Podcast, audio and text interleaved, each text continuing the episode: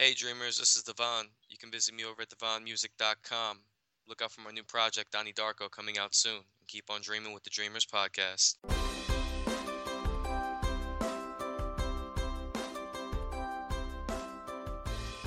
Hey dreamers, I'm Joe Pardo, and I am so happy to be joined by my boy Matt Borelli over here. Hello, dreamers. so uh, let's see. Later on the episode, I have this awesome. It's a uh, quite a long interview actually with this guy Danny Flood who runs Open World Magazine. Uh, we had a really awesome conversation, so I'm looking forward to you guys hearing that later on in the episode. But uh, for now, let's. Uh, there's there's actually quite a bit happened this week for me, so uh, let's let's get in that. But well, before we get into that, Matt, uh, how was your how was your week? Yeah, it was good. It was interesting. Actually, spending some time with my father, he, we uh, started picking up uh, and playing chess again, which we hadn't done in years. And I think a part of it was he just saw me playing chess on the PS3. He's like, "Oh, I, I'd like to try that." you were So- playing chess in the PS3. yeah. And he, he walked in and saw me. He's like, "Oh, I It's think like I'll-" Chessmaster 9000 or something. no, it's not that good." No, I mean, it's, not that good. well, I mean, the AI is not. It doesn't get as complex as in Chessmaster, but no, it's, it's more than fair enough. they I still mean- make Chessmaster?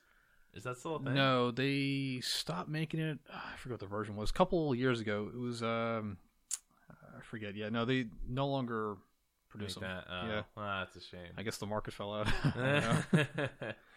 yeah, well, video games got a lot more complex. Uh, But so- no, it's it's still good. Yeah, he's uh, he's still a challenge, and uh, yeah, it was a good way for us to connect, and uh, it was fun. I Wait, forgot. how mu- game or your dad? well, both. Oh, okay. Well, I mean, good. Yeah. You said still good. I, Yeah. I wasn't sure if you were talking about the game. Yeah, no, you know, it's we uh, we don't spend a whole lot of time together, but you know, this is something we both enjoyed, and we just you know kind of fell out of practice, and uh, it was neat. And it's always fun playing against our, a human opponent as opposed to the computer. Yeah, Yeah, yeah, 'cause- yeah. A little more unpredictable. Yeah, no, I, I agree. Um, well, that that's cool. Yeah, Yeah. it's been a long time since I played chess, but uh, definitely would like to get back to doing that at some point. Oh yeah, we'll have to we'll have to get a game together. Yeah, I have a nice board uh, in the in the closet or in the cabinet over there. So at some point we'll have to have to do that. Um, so yeah, so this this past week, uh, let's see, I launched the new SuperJoePardo.com. Uh, it was great, except for I ran into a problem where people couldn't um, download the newest episodes of Dreamers Podcast if you were already subscribed to uh, the feed. So we ran into that problem, which uh, t- I, I had to come up with a, a creative way to get it to work again. But now, if you go to howtodream.co, it no longer takes you right to superjoepardo.com. It actually takes you there to the old site without the newest episodes. But there's like, actually, I used the Hey Listen. Um, so it's a fairy from uh, le- uh, was it the Legend of Zelda? Right, Zelda sixty four. Zelda 64 and it, it says like hey listen and it's like it's big and it's in, in a red background and across the top it says you know Dreamers podcast has moved to superjoepardo.com click here uh, at the bottom it says the same thing like there's plenty of like hey go to this site instead uh, but you know because the other thing is search results right that that was the other thing was i don't want to lose the search results that i'm getting um, in the meantime while I transition people over to to the new site. So uh, other than that, though, the, the, the, the site has gone well. I've done some writing, did did some article writing, gotten some shares, gotten some likes, gotten some people uh, commenting about it. So so that's always positive. I've really enjoy enjoying having an outlet for, like on a site that's actually fast. Where my old site was just kind of like really slow because it, there it just wasn't optimized and stuff like that and it's now it's all fancy and stuff like that. So you know, it, it's really great to have have that uh, outlet in a site that that's worth sharing to people and set up for people to to share out.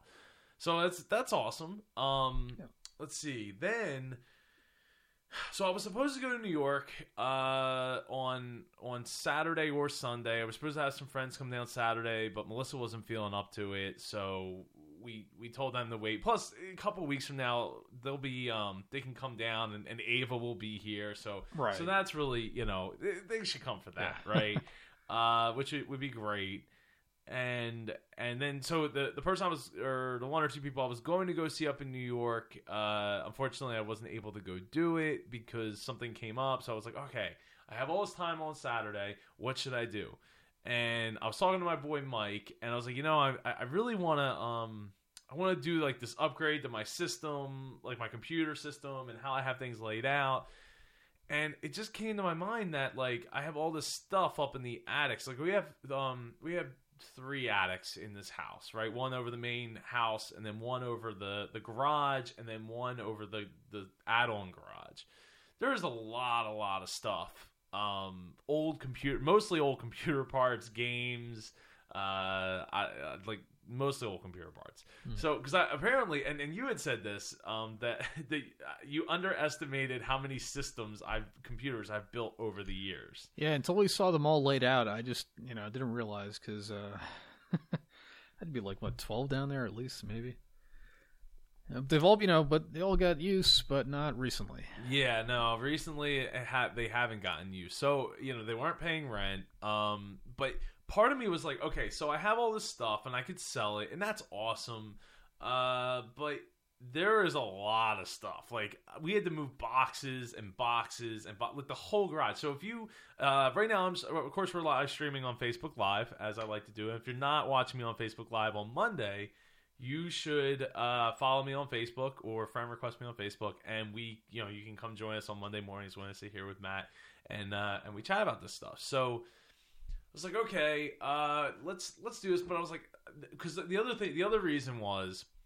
Uh, we we upgraded our stairs to the attic. Before we had the rickety stairs, it was like, is it gonna fall? Are you gonna fall? Are you gonna die? Break your neck? I, I don't know and it's right next to the stairway so like you could totally fall off those stairs and like bust through the uh the uh, it's not a fence what is it? Um the I just railing the, the banister, the yeah, railing. banister or whatever and like fall down the the, the flight of stairs. So it, it was not it was a not a good situation. So about i don't know six months or a year ago I mean, it was less than a year ago but like six months or so ago, we decided, hey, we want to fix these stairs because it's it's not safe. So they actually, uh, my my guy uh, Bob installed metal stairs. So now it's like boom, it's like nothing. It comes down, goes up. It's there's no question that it's stable.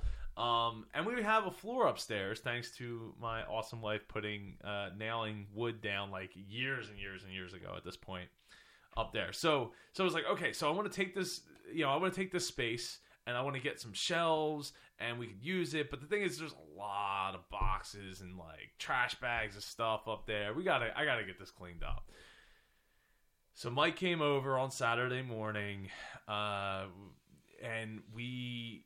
I started well. I before he even got here, I laid out tables across the, the the garage. And if you go on my Facebook, you can actually check my Facebook Live video where I was admitting that you know I have not been keeping up with my everything pays rent. Um, I, I try to do that when with my workspace, but the thing is, is sometimes we shove things up in a, in areas that just kind of get they're just there, right, and they they stay up there.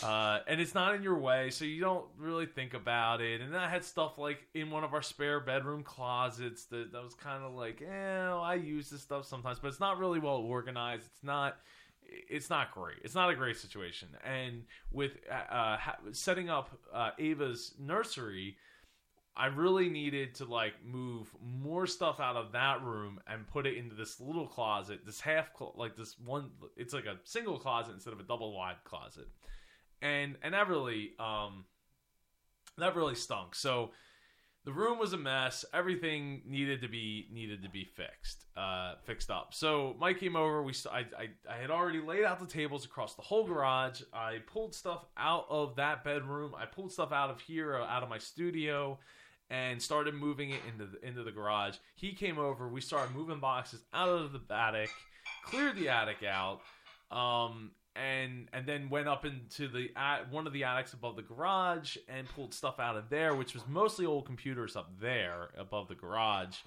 and it was mostly parts in above the house. So we got it all laid out, and Mike really helped me um, not only like pulling the stuff and moving countless boxes to the garage. Uh, but he he you know we, we whipped out my laptop and we he started listing this stuff on Amazon with me as I was pull I was literally pulling parts out of the computer like you know scraping off the uh like the stuff that's on top or like dust or the um what's that the the processor uh uh, The thermal paste. thermal paste off like the processors and stuff, Mhm. and like he's listing it just at, at the same time as uh as I'm pulling it out. So, uh, and and some of that stuff was like worth oh this is worth like a dollar, and I'm like oh god really this sucks. Okay. Because by the time Amazon takes their fee, it's like it's worth nothing. Yeah, Like, which is unfortunate, but you know it's true with electronics. They depreciate in value so quickly, and you know we, we saw we you know just even looking on eBay what people think parts are worth. Okay, yeah, maybe eight years ago when it, it just came out, you could have gotten that, but have you looked on Best Buy? Have you looked at Amazon? Like for twenty dollars more, I can get something brand new in the box with a warranty that's eight times faster than what you're selling. It's Yeah. not even worth it for a secondhand part. No, that's that's very true. Uh, some of those processors were worth were still worth some like 20, 30, 40 bucks, but um, you know, it's only useful to the person that has that kind of system that can take that processor. But that was the only thing worth it. Like the motherboard, like I'm not shipping a motherboard. Like No. there's it's just there's just no way it's going to make it there unless I like really pack it. But then it's like it's not even probably worth that much to begin with. And for for less than hundred bucks, you can get a motherboard that has all the brand new standards and it's probably faster or as fast for for less money. So uh, so yeah, so it, it, it, it some of that stuff was was a bit surprising um, to me, but you know, so I, I cleared out all the stuff and we I had this whole like wall full of trash, like old cases, old like computer parts, stuff that just wasn't worth anything or worth the time and effort to ship it. So what I did was uh, I took it I took it over to my dad's place and he has a, a roll off container there. So I, I chucked it in the roll off container. Uh, I filled up Melissa's whole car. I mean front to back. Like I couldn't fit anything else in that car. Um, and and chucked it all. Not all like obviously not all because I still have a garage full of stuff that I either need to go through or, or anything. You know, but for me, uh, one of the things I, I still need to do, even once I get through and I sell a lot of this stuff off. Um, in fact, I went. I had to go to um, the post office today to send uh, five items out that I'd already sold just in a day and a half's worth of time. Uh, for me, it, it's um, it, it it like it's sad, right? Because like I feel like I, I should have sold some of this stuff before, but uh, I you know I let it build up because it's like oh it doesn't take up a lot of space. Oh I could just put it in this box, or oh I could do that with it, and I and I let it build up, and and I felt guilty, especially since I, I wrote a whole chapter about it in my book about how every thirty one concepts. Uh, my 31 concepts books you can there's a whole chapter called everything pays rent so so I really felt like I was letting not only myself down, but the people I wrote the book down for because I, I had all this stuff just kind of like, well, I don't feel like going and getting it. Some of it works, some of it could work if I found the right parts, but then the pricing doesn't work out. Like some of it needed, okay, it needs a power supply. Well, it's a special power supply to fit that specific type case that only one company makes, and it's not cheap and I was like, this isn't this isn't even for my own system. This is for like a backup system for somebody else to use when they come over. So, um, so yeah, so it, it, it was it was sad uh, to get rid of some of that stuff, but you know I salvaged what I can, and we'll see what sells and what doesn't sell. We'll just have to get rid of. It's it's the circle of life over here. you know, but ultimately you'll feel better I'm just having all this uh, extra space, and you can actually put it to good use instead of just you know having all this it, not junk, but I mean, like I said, it's not paying rent, so and and likely you'll never use any of it ever again. At this point, no, I, I will not. And I knew I knew that going forward, but you know, I, I gotta say though, one of the um the hurdles that I I hate about getting rid of that stuff was e- eBay itself. Um, because you Yeah. had to pay an eBay fee, then you had to pay the PayPal fee on top of that, and it, it you know on some of these items, like yeah, they're they're, they're worth something. You know, if it's it's like okay, it's worth like a hundred bucks, but then by the time you get done, you're you're looking at a lot less. Of, you know, between between shipping it, when you include shipping and the fees, it's like okay, well, I made like sixty five bucks. It's like yeah, that's still that's still worth it. Don't get me wrong, but it's like unless you have a bunch of those things add like to add up, it doesn't. It's like, is it really worth my time to take that time? And now that I have all that stuff laid out, uh, you know, thanks to to to Mike helping me for the most part, and then Matt came over and bought some stuff, and Paul came over and uh, you know helped out as well. You know, it's like okay, well, it, now it's gone or it's getting gone and it's going to continue to be getting gone which is great it's great news because empty space is space that you can do anything with right? You can't do stuff if it's all if there's stuff stacked up and you have to keep moving it. So if it's empty you can do anything you want with it. And it's just uh I, I just let it get I just get let that get uh, too far out of hand. Though I will say cables. For me cables are always useful.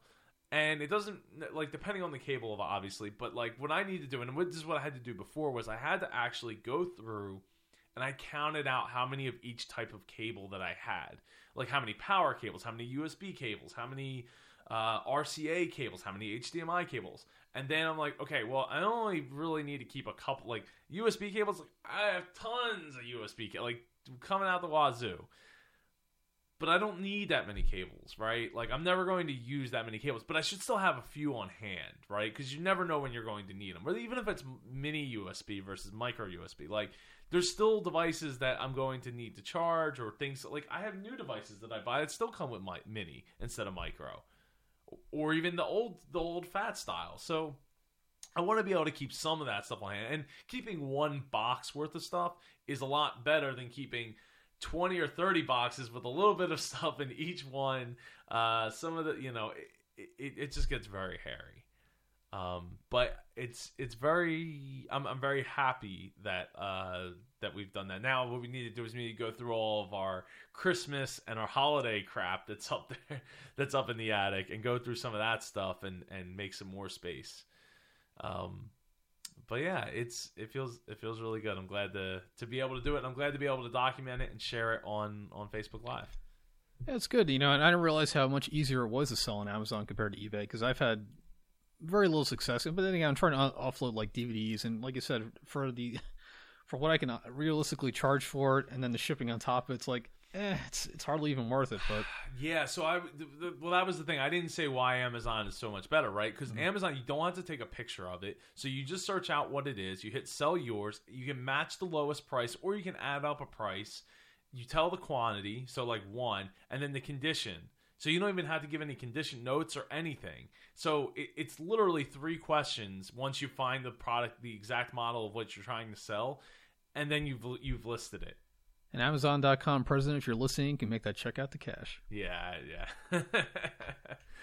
uh, so so it, it is a lot easier, and it takes away some of the the hurdles, like having to take a picture of every item and post it, and uh, just you know that's not a problem if you have like one or two or three or four or ten things that you want to sell but when you start sure. like adding up to a lot of, and they do i know i know ebay does have like their stock images, but sometimes like depending on what the item is, they might they probably don't.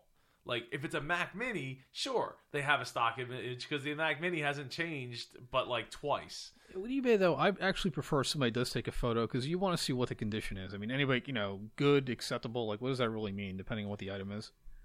True, but with Amazon, I've like I've already gotten uh, an email from somebody who was like, "Hey, I ordered one of these before, and it was the wrong. It wasn't. It was mislabeled. So could huh. you take a photo for me?" Yeah, of course, because you're you're reaching out to me and we're talking. You know, we're having a dialogue. I mean, that's that's fine. I, am okay with investing in that, especially since the item that I took a picture of was like four hundred dollars. So oh, yeah, sure. I don't mind taking taking a couple minutes out of my time for that one item. But for but at, to to your point, and we were just talking about this on the uh, when we were driving back uh, from Wawa, the um these DVDs and stuff like some of them might be worth something. Like it's only worth it if it's like become a collector's item like a real collector's item that has value.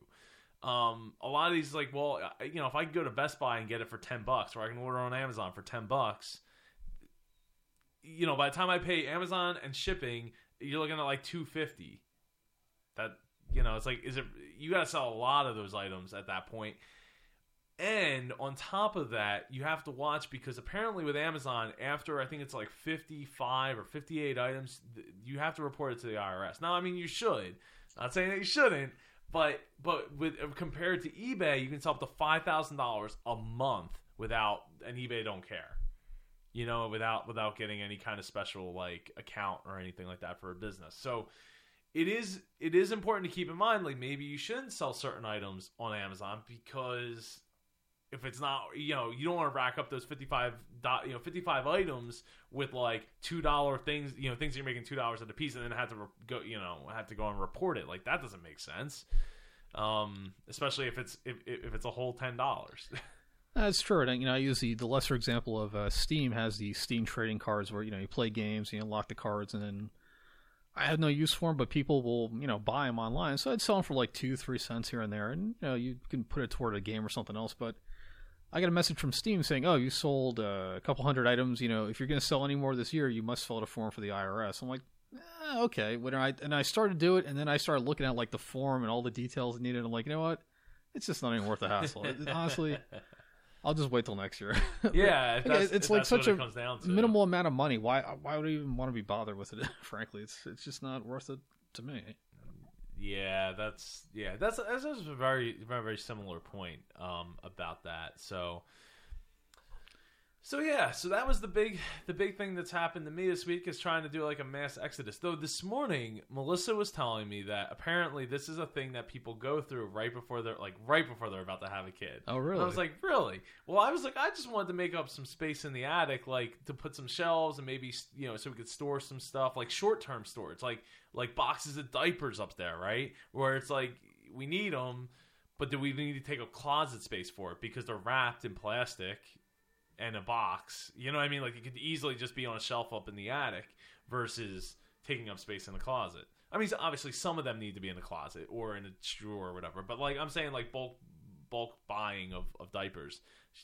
We need a we should have a place for it, and I, we could put it in the garage, but we need to go through the garage too. There's there's some there's a few things in there that need to need to get gone, but um but yeah, so it's so I apparently I I've fallen trapped to um being basic.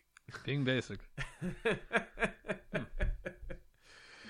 Yep, that's that's me apparently. Um, but hopefully a few bucks richer. at the at, you know.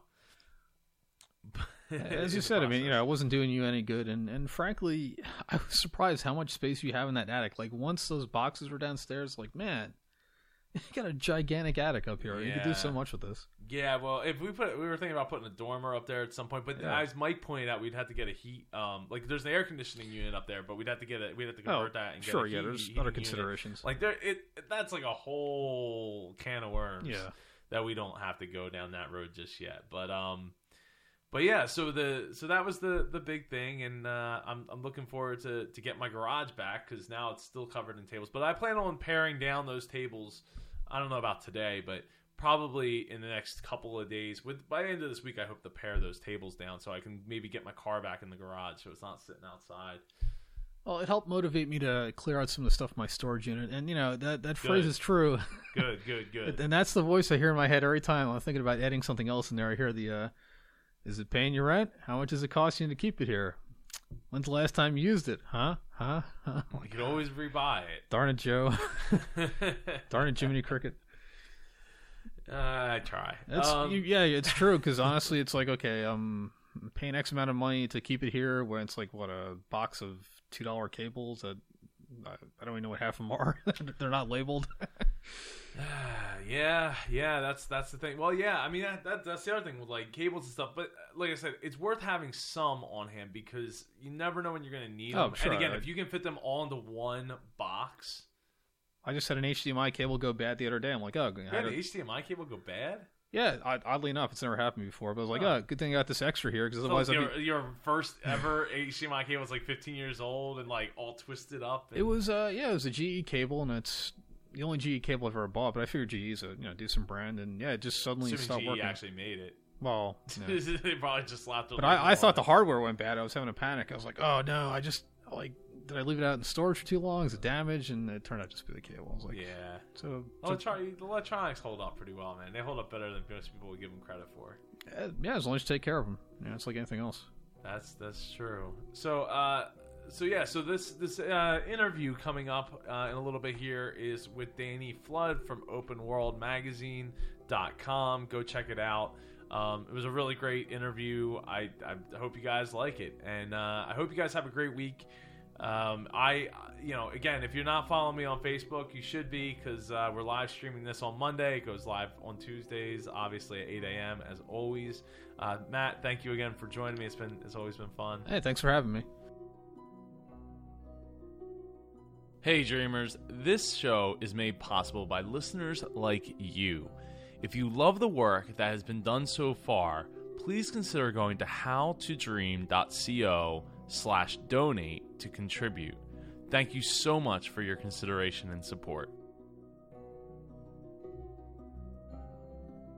Today I'm talking with Danny Flood, who is making his dreams come true by inspiring others to live more, do more, and of course, be more. Welcome to the show, Danny. Hey, Joe. Thanks so much for having me. I'm really excited for this conversation. We had such a great uh, pre-interview conversation, so I'm sure this podcast is gonna be great. Yes, yes. It was almost a half hour of talking before even getting to this interview, uh, which is always wonderful. Uh, usually, I like to do it afterwards, though, because um, a lot of times when that happens, it, we we end up covering a lot of the same topics. But I don't think that's going to be the case here, as we were talking more business side stuff than uh, than than inspiring stuff and journey stuff. It's a lot of stuff. yes, it is. uh, so, Danny, I would love for you to get started by talking about your background and how you got to where you are now. Yeah, sure. So a little bit about me. It just uh, today is January thirteenth, two thousand sixteen. Thanks for dating um, my I've, show. Appreciate it. Sorry, January 2016, and um, I've been a nomadic since uh, 2009, where um, after I graduated from university, uh, I had to figure out my life. I wasn't inspired with the uh, default career path, probably like a lot of people out there, and um, you know didn't really know which direction to go, and, and so I just packed everything in a backpack, and uh, I was living out of my car for a while, traveling around, um, working with freelance clients, and um, since then, I've, I've traveled to 33 countries now. Um, I'm currently living in Thailand. Uh, everything I own fits into a backpack, so I'm a minimalist. And um, I'm just, you know, trying to do everything I can, learning everything I can about being an entrepreneur, you know, and, and just uh, sharing a lot of the things I've learned. I, I, wrote five books last year, published five books last year, and uh, 2016 is going to be even bigger year, so I'm excited. Wow, man. Okay, so I love the fact that you're a minimalist. Uh, five books. I, I did two in one year. Uh, so so kudos to you. I know what that how much trouble they can be uh, to get done and, and power through. Um, yeah, yeah. It's like um, you know, there's uh, Sean Ogle says Sean Ogle of Location 180 says that there's never any kind of straight line to success. So it's kind of like you're swinging between branches like a monkey, you know, to get to where you want to go. And I didn't actually expect to write five books. I kind of put everything I, had into this first book, but I still had all this content, and I was I learned so much as a result of publishing that book um, that I wanted to write more. And I was originally going to write these books and put them on my website, you know, to get email subscribers. And then I thought, well, you know, I, I know how Amazon works. I'm doing really well on Amazon, so I'll put everything I have into these books and then put them up on Amazon. And so they, they all are, are very specific, you know, like um, I have a lot I could say about that. But I think if you want to learn something really well, you should write a book about it. Because I just wrote my, my latest book about this. It's called Hack Sleep. Uh, so I was horrible insomniac, but I did all these experiments and I wrote this book, and now I'm I'm considered an expert on it. So, uh, you know, I, I, could talk more about that, but I'll let you uh, interject. No, I, I would love to talk more about that. I, on on this show, I, I do enjoy uh, talking about hacks and, and things that people do to be better at what they do. And one of the things that always surprises me about sleeping is is that it's something that we do every day of our lives, and yet we seem to never really get better at it. Yeah, exactly. And I make that point in the introduction to my book. You know, if, if you're a golfer and you go to the driving range uh, four or five times a week, you know, you're going to improve because you're hitting, you know, 209 irons every week. Uh, but you sleep every single day of the week, yet so many of us, you know, we, we have no control over it because it doesn't respond to willpower. And you can't say, all right, I'm going to sleep really good tonight. I'm going to focus on that until uh, I fall asleep. You know, it doesn't work. And a lot of the advice out there, you know, I'm, I'm really disappointed by a lot of the advice you see on blogs and publications because it's so generic and it's just, it's, it's journalists who aren't an expert on the topic, you know, and they'll, they'll just interview experts who are, but they'll take, you know, maybe a two sentence quote from them, and then they'll they'll spin it to to kind of make the article go where they want it to, and that doesn't really provide anything you know an actionable benefit to the end user. So in this book, I try to you know actually focus on hacks. Like if you eat pineapple at 5 p.m., that's going to increase your melatonin production. You know, if you get light exposure during the daytime, it's going to increase serotonin. It's going to make you feel more awake. It's going to help you sleep better at night. So I, I actually focus on that in the book, and I say, you know, you can use this, this, this, and this, and it's going to work. Wow. Well, you know, the other thing I've noticed, um, you know, get try well, not so much recently because I I don't go to like a nine to five job or eight to five or eight to eight job anymore, but um, is is is working the uh, the sleep cycles seems to have you know really helped me along in in getting better sleep and actually being able to wake up without an alarm clock you know, using an app that calculates how many sleep cycles I want to sleep outwards or what time I should go to bed if I want if I want to wake up at a specific time, which is um, really kind of cool, really, to not to not necessarily need that alarm to wake up, and that's never a good thing to wake up to like uh, uh, uh, right in your ear. Uh, I mean, I do it every morning because Melissa has to, my wife, uh, to go to work, but it, you know, it's it, it's just not a natural way of like gently waking up. No, it isn't, and it's it's really bad because um, your sleep cycles last 90 minutes, and um, if you wake up during the wrong sleep cycle, then you're going to be, you know, you're going to experience that sleep inertia because sleep is essentially a process of moving between brain waves. So you go from beta waves down to, uh, oh, I forget, it's maybe delta waves, but they're very slow. They're similar to being in a coma. And if you wake up while you're in that delta stage, then you're going to wake up, you know, feeling like crap. And it might take you an hour or two hours before you start to feel normal again because it, it, each cycle is 90 minutes long and you have to go down into the bottom and you have to go back up. So whenever you wake up when you're not in a short frequency state, in a short frequency brainwave state, then it's, it's really bad for you. So I, I agree with you that alarms are, are really bad to use. I do use an alarm when I, when I nap uh, because I limit my naps to 30 minutes before I go into that deep brainwave state. Yeah, and you know, I, I try to do the same thing, keep it uh, 20 minutes. Sometimes I won't even take like, you know, really close my eyes. Just t- to take a nap to just lay down for 10 minutes or so uh, can be enough to get me get you know get back up and, and going again for quite a few hours. Yeah, and I've been wondering about that too. I've been wondering if it's if it's a psychological effect, because are we piling so many thoughts into our head that we're overwhelming ourselves, and then when we nap or when we rest for 10 minutes, do we kind of like let those thoughts out of out of us, and so we're ready to start fresh? Because you know uh, Freud has done a lot of research on you know whether psychological tension gets purged during sleep. And so sometimes I wonder, you know, I, I try to be mindful of my thoughts and think, you know, when I wake up from a nap, like suddenly, like my mind is clear again. And whether I had maybe stress in my mind before that, or you know, carry something carried over from my work, and I, I felt this tension, um, I find that that rest helps me to purge those psychic tensions as well. You know, I, I, I wonder how much of it's that and versus like say um, just getting the the weight and the pressure off of our bodies by laying flat.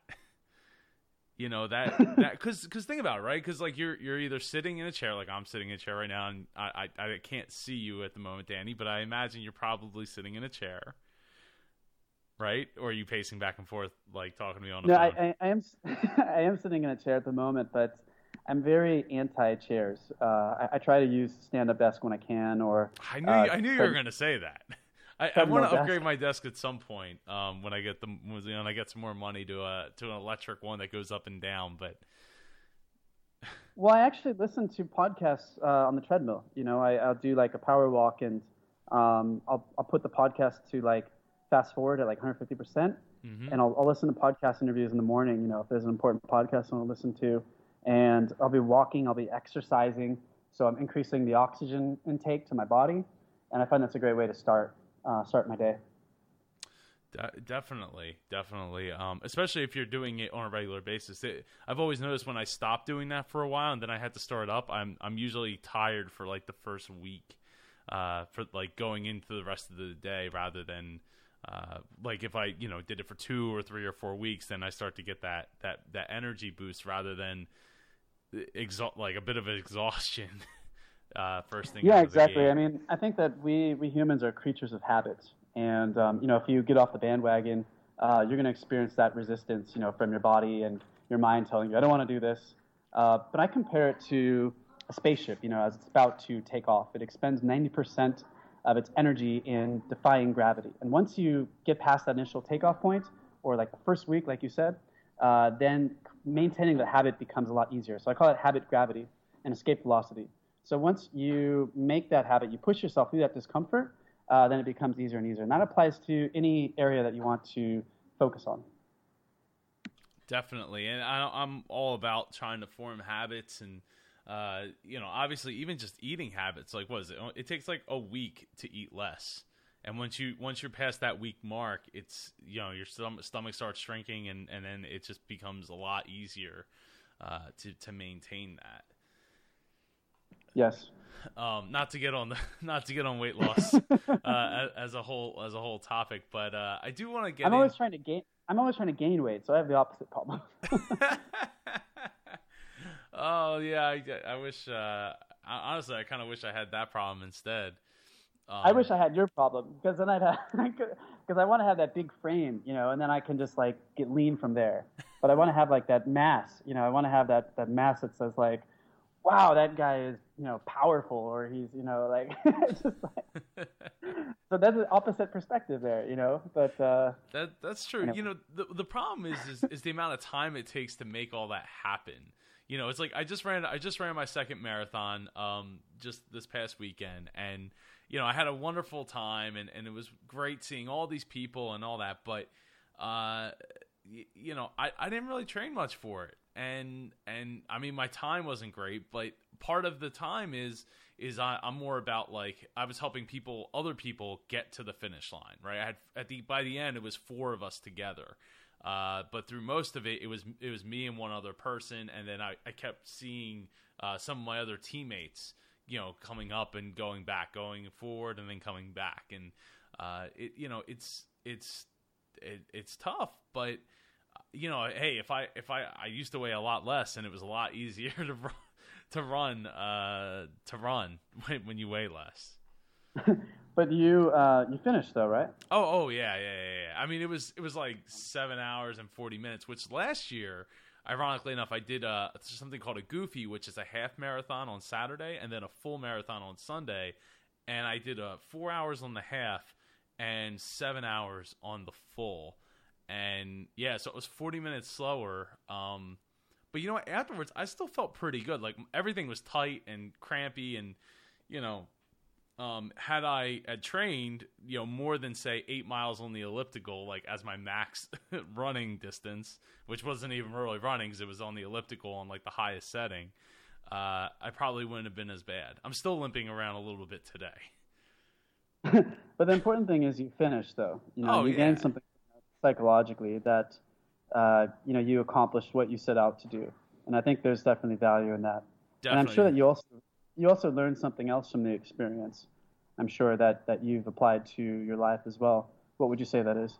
Uh, well, let's see. When I was, uh, my feet were starting to hurt around. Well, they were starting to hurt. I think around mile 16. By the time I got to mile 20, I ran into my good friend Laura Ozo, and uh, she's she's called the 20.5 mile spectacular because she has Oreos and Twizzlers and soda and all kinds of crazy high energy junk food, uh, and she wears a chicken hat with a night with a neat big sign, uh, and and she uh, she was like, you know, Joe, she I was like, oh, she's like, how you feeling? I'm like, oh, you know, my feet hurt a little bit, but you know, I, am doing all right. She's like, you know, my feet hurt once until I met uh, a guy a guy who was in the army and uh, he had no leg or had no feet to uh, to to yes. have them hurt, and he's like, you know you know, be grateful that you have feet to have hurt in the first place. And I was like, oh, I am. They don't hurt like I've had my feet hurt way worse in the past. And honestly, I think I fared really, really well considering how much we walked in that marathon. I I much prefer to run. Um, I can't run the whole distance, obviously, because I, I, I, weigh way too much at this point to run the whole thing. Uh, but you know, I'd much rather run and get it done a lot quicker than, than and take bigger strides than uh, than like the shuffle runs. You brought up a great point though when you you you, uh, you mentioned that army guy who had no feet, and um, it's a great lesson in perspective, I think, because you know, yeah, my feet hurt, but here's a person who has no feet, and I'm actually thinking of this guy, uh, Joe DeSena, who he, he founded the Spartan race, and he was doing a triathlon, and um, he was pushing his body to limit, and he felt like he couldn't go any further. And then he saw a girl ran run by him, and she only had one. And then when she saw her, this woman pushing herself, you know, to, to complete the triathlon, uh, he was so it changed his perspective so completely that he ended up finishing, even though he felt in his body that he was like ready to vomit, he couldn't go any further. But once he saw that that woman with one leg go by, it it was like an awakening call in him. And I think there's there's power there when you see that. I mean, I saw older men and ladies uh, that that were like hunched over, um, and they were, and, and, I don't mean older like as in ten years older than me. I mean older, like they were probably in their sixties, seventies, and they were in because I was passing them, so that means at some point they were in front of me. you know so it, it, it, that that kind of stuff puts things into perspective So i've seen people with like canes out there before on the half marathon distances they're not supposed to but they do um, nothing's going to hold them down and, and I, I, I love and respect it and uh, you know it, it it's just it's just crazy when you're like man you know i i should be in great shape but here i, I have to pass this person. Yeah, I think, but for me, like, um, I, I, don't know when I when I see people like that, when I see people hunched over and they're they're still doing this, um, it really helps me to um, get my point of view into the right frame of mind. You know, when it comes to achieving my goals, um, you know, like if compared to what they're going through, you know, what I'm going through is is a fraction of that. You know, and I can do this. Definitely. Um, so so now now that we're like so far away from from what uh well what we could be talking about, which is your your website, your online magazine, Open World Mag. Uh, you you let's go into how you got started with that. Yeah, sure. So where do you want to start? Okay, so uh, what, well, what were some of the first steps you took when you were like, okay, I want to start a a online magazine? Uh, well, I, you know, I guess I started. If we go back to the beginning, I was uh, I've been nomadic since 2009. Um, I had my own business that I started, which was an online advertising business, and um, I, I, grew that business. You know, I worked really hard on it the first year or two, and then I kind of uh, kind of mastered that business, I would say. And I was working 10 hours a week, uh, um, you know, while traveling a full time income. Had a couple years I was making six figures, and um, and I had all these crazy experiences. I, I did all these had all these fun travel experiences. I spent you know six months in Asia. I went to to South America for six months, and um, I kind of wanted to share everything everything I learned about um, starting a location independent business, um, how to simplify a business so that uh, free instead of enslaving you, so you become a martyr to your business. And I've, I've worked with people to help them, you know, make that that leap, make that transition, and um, and so I wanted to write a book. You know, I, I, did all these things that I dreamt about doing. I dreamt about, you know, crossing Southeast Asia on a motorcycle, and I did that. And I thought, well, what comes next? And I read this, uh, I read this passage from Tony Hsieh's book, Delivering Happiness. And in that book, he said that there's three levels of happiness. There's passion, there's uh, pleasure, and there's, I'm sorry, there's pleasure, there's passion, and then there's higher purpose. And so I realized that I was, I was engaging a lot on the pleasure levels. I was gauging my passions, um, but I didn't really ha- I wasn't tuned into my purpose too much. And I was only affecting the lives of maybe, you know, four or five, six people who were my clients. Maybe the people I met, you know, I could do something for them, but I wasn't, I didn't have enough of a reach. My, my purpose wasn't big enough yet. And so um, I, I, wanted to write a book because I felt like that would be my contribution. That took the form of uh, Buy Your Own Island, my first book. And then um, I kind of continued to to write about and interview people, and that became the podcast and the blog that I have at openworldmag.com. And, and now we have a digital magazine, which I'm, I'm really excited for. We have funded it on Indiegogo. It's 110% funded now, uh, with 10 days left. And um, it's going to be cool. It's going to be fun. That is awesome. I'm so happy to hear that that uh, it's worked out for you as far as getting over overly funded uh, for your magazine, and uh, not you know not everybody gets to say that. Yeah, not a lot of people do get to say that, but um, the the biggest thing when I was researching crowdfunding, I mean, I, I had to deal with all these alligators, you know, internally that everyone does when they want to do something new, and um, for me, they kind of took the form in like overwhelm. You know, like I felt like I was so overwhelmed by all of the re- all of the information out there on crowdfunding. You know, all these podcasts and blogs, and you should do this, you should do that, you should do this, and then I'm worried. You know, is my product right for crowdfunding? Because it seems to be like a new invention or something like this that does re- really well. And I thought, you know, I'm going to ignore all that stuff. I'm just going to focus on what my strengths are.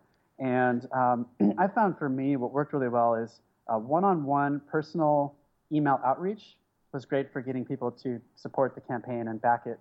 And I kind of ignored a lot of the other stuff like, like trying to pitch the press, you know, because I don't like spending a lot of time researching a journalist and emailing them and then they don't reply back. So I didn't do any of that stuff. I just focused on one-on-one email outreach because I'm really good at that stuff. I wrote a book about it, and um, you know, when I when I started this this crowdfunding campaign, like the very first day when I launched, I just took out a notepad and I just wrote all the reasons why I'm going to be successful. And I wrote down maybe nine or ten different reasons, and and I said, look, I, I just if I just stick to my plan, I'm, this is going to happen. And and I had no reason to doubt myself.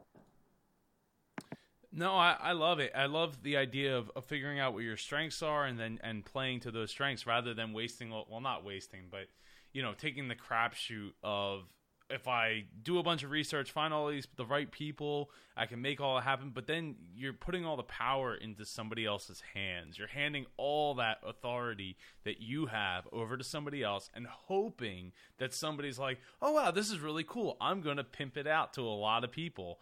Um, and that doesn't always happen that way. You know, sometimes it does, but but if it happens, you know, wouldn't you be more proud if it happened organically that you know somebody found it and somebody shared it and then somebody was like hey i you know i'm going to share this with a huge you know following like huffington post or or something like that organically rather than yeah i invested like a hundred hours just to you know target these very specific people so that i could have an outreach to these specific target markets. Yeah, exactly. And I mean, I've learned so much as a result of this campaign. I mean, first of all, it helps if you have a cool product, obviously. Um, that's but, what that, that's the king, man. That's king. Having content or product that people want. I mean, uh, you know, Bill Gates may or may not have said it, but it was in Pirates of Silicon Valley. Like, how do you make yourself indispensable? You create something that people want and need. Yes, and then but they'll never want to get rid of you. it evolves. Like you put something out there, and then what you do is you try to get feedback on it. You try to get rapid feedback. And in my case, you know, when I when I launched this uh, Indiegogo campaign for the first three weeks, I had about uh, 20 backers or so, maybe more, but they were all men. And I was like, what the heck is going on here? You know, because 60% of the people listening to my podcast uh, are women, but they're not backing this campaign. And why is that? So I went on the, you know, one of these groups. I went on uh, Dan Norris's seven day startup group and I posted it there. And I got some really excellent feedback from a woman there. And she said that, you know, your best copy or that the, the copy that I resonate with the most is at the bottom. And I'm like, well, that's interesting. And she said, you know, I, I need a supportive community of peers like me helping and learning from one another, something like that. And I realized, you know, men and women, what motivates them is, is something entirely different. So I actually had to change my copy, the way that my the way that my product is presented, so that I could attract more women. And I've gotten a lot more women to back it since then. Um, but what I learned is that, you know, men are very achievement driven. You know, we're driven to solve problems because we get a sense of satisfaction when, at the end of the day, you know, we got all the stuff on our to-do list done. You know, things are moving forward. We're very achievement driven because men are judged by their level of competence. You know, if if we achieve things, uh, people view us. We have high self-esteem. People view us highly. And women are really focused on, you know, that community, that support, because they're more focused on the experience of what they're going through, their feelings that they're, you know, the thoughts in their head. Um, and so they, they want to be able to share that. You know, I think if you read the book, uh, Men Are From Mars, and Women Are From Venus, it's, it's a really great uh, look into that different psychology because, you know, men will go to their cave and they won't come out until their problem is solved or they've ignored it so that it's gone away. And women want to talk about their problems and they want to get it out in the open because they feel better when they do that. I, you know, I, I haven't actually read the book, but uh, it's been around a long time, so I, I trust that it, you're, you're probably right in that in saying something along that lines for for the psychology behind it. Um, my girl, my girlfriend had it on her nightstand, and I took a peek inside, and it was it was pretty uh, insightful, I think. Apparently, and uh, it's led to to more more people being interested in what you're doing because you're targeting uh, specific types of copywriting to those people. So it's yeah, exactly. and like we said, helped. you know, back on this this conversation about um, you know giving what people want. Um, you know, I just took an example from the world of relationships with this this relationship book, but business and personal, um, you know, our business lives, what we sell, and, and our people's personal lives are so interconnected. You know, because we all have these conversations, we all have these narratives. Everyone does. You do. I do. You know, yours is maybe you want to lose weight, and mine is maybe I want to uh, 10x my business this year or something like this. We all have these conversations that we tell ourselves every single day. We have these narratives. So you need to be able to understand what those narratives are, what people are saying in their head, you know, what, what are the thoughts in their mind. Um, and Robert Collier uh, says that you need to enter into a conversation that your prospect, that your target audience is already having in their own mind. So if you can understand that, that dialogue, that narrative, that daily narrative that people are, are telling each other, that what, what gets them through the day on a day-to-day basis, then you have real power, I think. Mm, yeah, no, I, I think so. I I think uh, I mean, a lot of that can come from you know knowing your target audience and and having maybe you know having key customers or key uh, trusted people that you you know love what you do and and finding out really what they're looking for. Uh, and being able to, to tap into their into their brains because unless you're the target market like you as a as a, as a person is the avatar um, you don't always know i mean you're not a female so you you know you wouldn't have known that yeah. otherwise without doing the research. And in this case, it came from a book. There is uh, real power in observing your own narrative, you know, as it happens, because you get an inside look at it.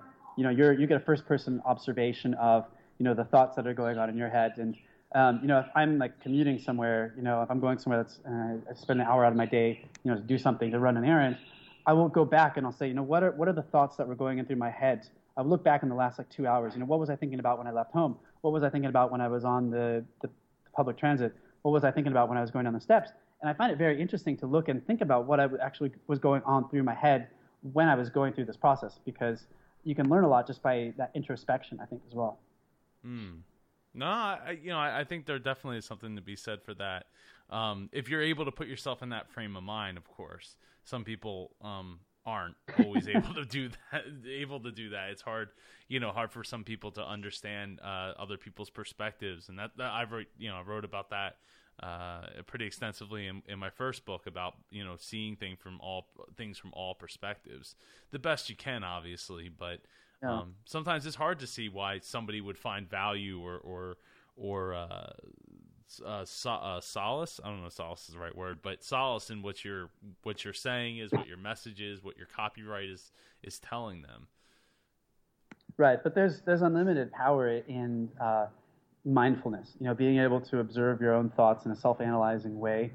Um, you know, because I think that's that's the key to everything you want in your life, um, and being able to, uh, you know, say because a lot of us, a lot of us let our, our, thoughts run on autopilot, and we spend our days, you know, emotionally, mentally out of control. And when you do that, you know, you're at the whim of whatever happens to you. You're at the whim of whatever stimuli occurs during your day, and sometimes we can't control, you know, what's going to happen to us. I can't control what's going to happen to me. I don't know what's going to happen to me tomorrow, but I can control, you know, the thoughts in my head and how I organize them, how I get them to go in the direction that I want to go. Because Richard Bandler, uh, founder of NLP, says that brains aren't designed to get results. They go in directions. So if you know how a brain works, you set your own directions. So when I see an event, you know, I can, I can run it through a negative filter, I can run it through a neutral filter, or I can run it through a positive filter. Even if something bad happens to me, I can find the good in it. And I think that's really important because that's the only thing that you can control are those thoughts in your own head. Hmm. wow. Yeah, that that, that is very. I, would agree. I think that that's, there's definitely a lot of truth to that um, and and being open to to control those thoughts and have those thoughts. Uh, I don't want to say manipulated, but you know, um, being again being able to view it from a different perspective and, and at least even if you don't agree with it, see it from from a different perspective. Um, yeah, yeah, exactly. And then the second part of that is is being able to channel your thoughts where you want them to go, so that you can make those those big dream goals, those big dreams that you have, uh, reality. And sometimes it's just about you know thinking about the problem more than you are now. You know, if, if you just think about it, you know, and then you, you focus on something else, you get distracted by something else, then you're not going to follow up on it. Um, but it's again coming down to how you channel your mind, and there's ways to do that. I mean, you, I talk about in my book, Hack Sleep. Like you can even use REM sleep to your advantage, if because you can transmit conscious thoughts to your subconscious mind. And you know, I have all kinds of schools of thought around this, but you know, I don't want to go too into it. Um, but you know, attention goes where focus flows, and that's that's really important. Mm. Danny, how did your family take your your wanting to be uh, nomadic? Uh, they don't care. it's like you know, I've, I've been fortunate enough to have a pretty. Uh, uh, I've been raised to be pretty independent, you know, from a young age. Uh, you know, when I was in high school, it's like you know, do whatever you want, you know, and and so um, ever since I was a young man, I've been kind of figuring out my own life, and it's it's been a bit of a challenge. I mean, I I've done so many things. I've I've I've worn so many hats. I was a taekwondo instructor. I was a high school wrestling coach. I joined the army when I was like 19 or 20. Um, you know, I went to art school. I did so many different things. I've worn so many different hats, trying to figure out my life. I didn't have really any good mentors, and um, you know, just kind of experimenting with everything. I found that my father uh, was always very supportive no matter what I did, and I was actually very surprised because he was quite open-minded about it. But he's very like you know set in his own opinions. Like he was very uh, you know conservative, very uh, entrepreneurial. Um, but if I told him like, hey, I'm working, you know, I'm, I'm working as a club promoter. I'm promoting parties now when I was in college. And he's like, oh, that's great. You know, tell me about it. And, and I was telling about my, my business that I had set up and how it worked. And he was, he was really supportive of that. So um, I've been very fortunate that, um, you know, my parents kind of left me to my own devices. Um, you know, when I was younger, it was, it was a bit tough. It was a bit tough because I was, I was making a lot of, stumbling a lot along the way. I've never had a job for, for more than a month, I think. Either quit or get fired. Um, but you know, I've I've learned a lot from all that experience. Yeah, well, I mean, you know, that's the experience is making mistakes and and having things work and learning why things didn't work. So it's yeah. you know, so without those experiences, we aren't who we are today, and and it's super important for that to be the case. Yeah, and I think it's a mistake for people to think, you know, like, what's my vehicle? You know, what's right for me? What am I destined to do? What's my passion? I think the only common denominator is you. So I, I learned that I should focus on me and you know improving myself. No matter what I'm going to do today, uh, no matter what I'm doing tomorrow, um, I want to be the best Danny Flood that I can be. I love it. Um, well, speaking of being the best, what uh, what's been the biggest roadblock for you that that you've had to overcome? Um, honestly, you know, like lately, I haven't had uh, too many roadblocks. I mean, obviously, uh, if if I have a roadblock, I will say my disadvantage is my advantage. So if, if I've, you know, last year maybe I, did, I was low on capital, I didn't have any money, but, um, you know, other people had money, had capital to spend on their businesses, uh, but I don't. But I, I, say, you know what, you know, I'm, I'm flexible, I have the ability to live on little, um, you know, I have all this passion and energy, so I'm going to succeed even though, you know, capital is low at the moment. Um, but when I was younger, I, you know, I would just like anyone else, I had this secret excuse in my head which would delay action. So you know, it might be like, oh, I'm not making enough money, so I can't have a girlfriend, you know, or I can't have a quality girlfriend, so I need to focus on my business first. And that's just BS because it's just a story. It's that narrative that you tell yourself. And now, um, you know, if I have any roadblocks now, um, I have this perspective where the roadblocks, you know, I, I, don't even like think of them that, that much. I'll, I'll try to make my disadvantages advantages, and I also remember that, you know, I really have nothing to lose because the death rate for everyone is 100%. We're all going to end up in the graveyard, and I want to make sure that, you know, I, I think I think about death constantly because I think you know, if there's anything I want to do, this is it. This is it today. I, this is not gonna, ever going to get any better than it is right now. So I have to pour everything I have into it now. The only failure, the only, the only thing that's going to happen to me is I'm going to die someday. So there's, there's no real failure in life, except that, you know, the, the failure not to try, I think. And, and taking that with you to the grave, taking the things that you wanted to do with you to the grave. Uh, you know, I, I, I live with a lot of the same uh, that same fear that I'm not going to get to create everything that's inside of me and and put it out into the world uh, before that day comes. And uh, you know, I, I, I, it's weird to say this, I think, but um, I'm curious from your perspective, uh, being like halfway around the world and and traveling and, and doing all that stuff. Um, you know, to me, I, I actually feel now with with my first daughter, my first uh, child coming on the way, I actually, you know, a lot of people would would I guess would feel the opposite of like, oh, you know, I'm worried. I have to, you know, I have to be around, you know, my you know my kid and and all that stuff. But like, I actually kind of feel a little pressure off of me, uh, be, you know, from the whole like death perspective because like I do have someone that could carry that could you know in theory carry on some of my legacy and the work that I've already put forward. You know, is that weird? No, I don't think it's weird at all. Um, I I kind of experienced the same. I mean, I haven't had a kid yet, but um, when my father passed away a few years ago, it Oh, was a very that, man. Yeah, you know, it, it happens to us all, you know, like I said, but I, I found that it was a very defining moment in my life, and I realized that, you know, I'll never be able to have another conversation with him again. You know, so the, the times that we spent together, that was it. That, that was, you know, the, the highest, that was one of the main highlights of my life was all of the experiences I had with him. And it's not going to last forever. So you really have to seize the present moment. Whoever you're with right now, with your wife, with your kid, this is all you have. This this moment is all you have. So you really need to make the most of it because one day it, it will end, and just just like it did with my father. Um, but I, you know, like you talk about legacy, so I, I do remember all the things that he taught me, and I do I do feel like I'm carrying on his legacy in the world through everything that he taught me, and he, he taught me a lot of things that made me who I am now. Uh, yeah, yeah. Well, I, and in a lot of ways, that's that's the case for many people, and it, it's a, it, it can be tough to let go. Um, but with that said, at least we had those opportunities, like we said earlier, with the with the feet having feet versus no feet. yeah, it, it, can it can be frustrating too if, if you're with someone who um, doesn't feel that same way. You know, who who's always focused on the future and they forget to be happy in the present. Um, so that could be like a spouse. You know, my ex girlfriend was a bit like this, and um, you know, I try to tell her every day, like, you know, just relax. You know, things are going to be all right. It's it's not as bad as you're making it out to be. Uh, but but I feel like that person would spoil the present moment when I wanted to just be just be. You know, I wanted to be as I was, imperfect, with my problems, with my flaws, and still be fine with that. You know, still be comfortable, still be happy.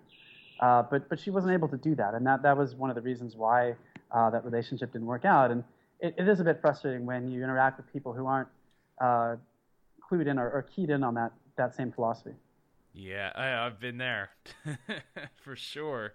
Not be, you know, being with people that that can't just like let just let like however it is is just be for a little even if it's only for a little bit, you know, because I, I, I know I tend to worry and try to play out things in my mind for the you know how things are going to be, but uh, you have to you have to be able to you know, and obviously not any everyone's perfect when it comes to you know the ideal way to be versus how things actually turn out. But you know being able to just uh, li- live in that moment for for at least a little bit whether it's an hour or, or, or a day. Yeah exactly. I mean that's that year that i spent with my ex-girlfriend i mean that our time together had an expiration date you know and we didn't know that there was an expiration date when there was we're in that present moment you know we don't know when our day is going to come and we're going to die but it is going to happen. And when you think about that, when you realize that, it really gives you this sense of wonder and the sense of awe that, you know, wow, I, I really need to, to do this now. I can't wait on, on postpone what I want to do. And as, I actually learned this lesson, you know, a really good uh, story, anecdote that I took from, uh, do you know Bhutan, the country of Bhutan, Joe? Mm, not that I could I couldn't tell you where it's at. Put it that way. it's it's near the Arunachal Pradesh, uh, near on the border of uh, Nepal and India, okay. and it's a very close kingdom. And um, it, they measure their uh, they measure their uh, you know like most a lot of countries measure GDP. They measure gross national happiness, and it's one of the, the happiest countries in the world. And um, the article said that their dark secret to happiness was uh, they do this interesting thing where they have this sky burial where they'll put a body on like a cliff or a plateau, and then these, these condors, these vultures would come and they would tear the human body apart, and that would be the way that they would, uh, you know, return their relatives back to the earth. And so they, they frequently see this, you know, and they, they see like they're face to face with this, this concept of death, like, you know, you're going to return to back to the earth. And because of that, they, because of this closeness, this familiarity with death, um, they have no reason not to be happy you know, they have no reason not to, to enjoy the now, you know, to enjoy the present moment. But a lot of us, we forget to live because we're, we're focused on things that either are happening in the future that, or that are happening, you know, a thousand miles away that aren't here present in this room where we're sitting now. and that's that's the trap that a lot of us fall into. That's that's the key that is causing a lot of us to be unhappy.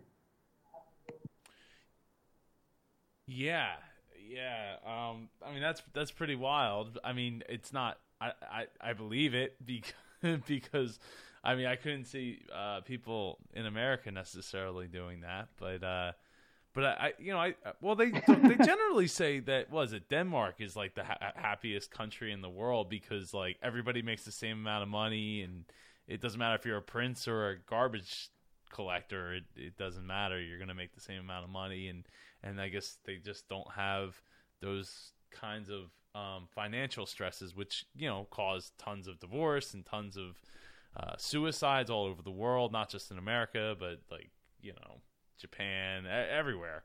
Uh, you know, it, it, it's yeah. a real problem. So, you know, having having a level playing field, I, I guess, could take take away one of the biggest stresses of of our lives.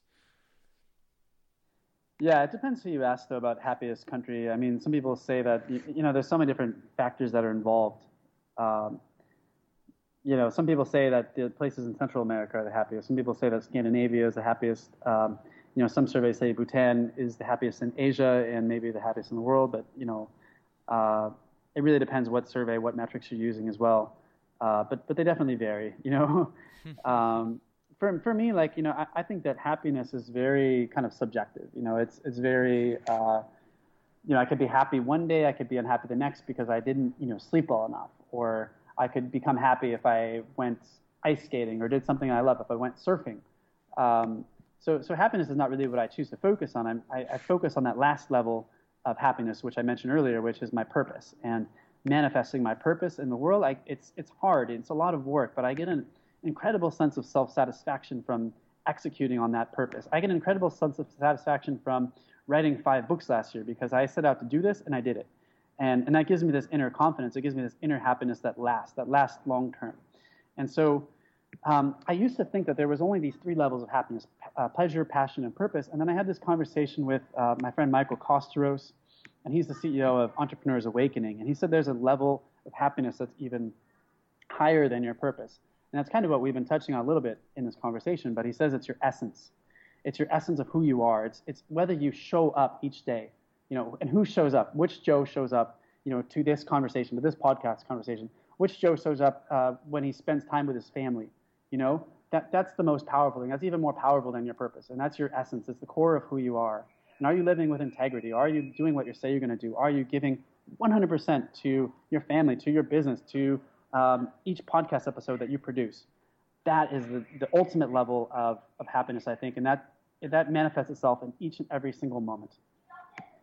Mm, yeah, it, well, hey, sometimes it's tough, man. It, you know, it's just like having a bad experience with a waiter or waitress. You know, they might just be having a bad day. it, it is tough, you know, and, and I get, you know, just the other night I got really tough. I got really, excuse me, I got really angry because I got in this taxi and the taxi started going the wrong direction to where I wanted to go. And I'm like, where, where are you going? We're going in circles. And I, you know, I got really upset with this taxi driver. I'm like, you know, all right, I'm just going to get out of here. And, you know, I, I, did get upset at him. I got really angry. But, you know, even Buddhist monks, you know, they experience these same emotions. They, they feel this fear. They feel anger. They feel frustration. But it's how you react to that. You know, does it does that anger ruin your whole day? Is it going to ruin your whole night? Is it going to spoil your dinner afterwards? No, it doesn't have to.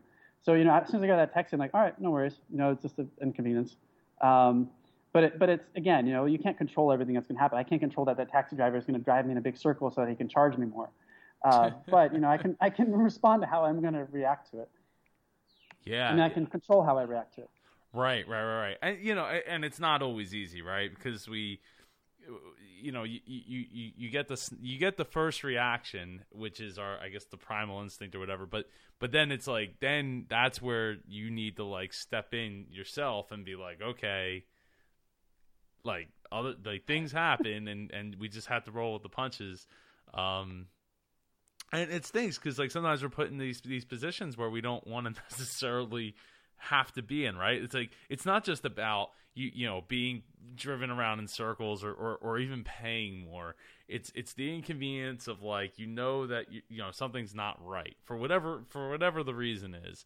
And and now it's like I don't like I don't want to have a conversation with somebody about how they're not doing it right or they're may are they intentionally trying to screw me into paying more money or or what's I don't know what you know what is the deal? And and a lot of times we just don't want to have to think about it or deal with it. That's why you know if we wanted to deal with it you would have you wouldn't have gotten a taxi. You would have had your own car and driven yourself. Yeah.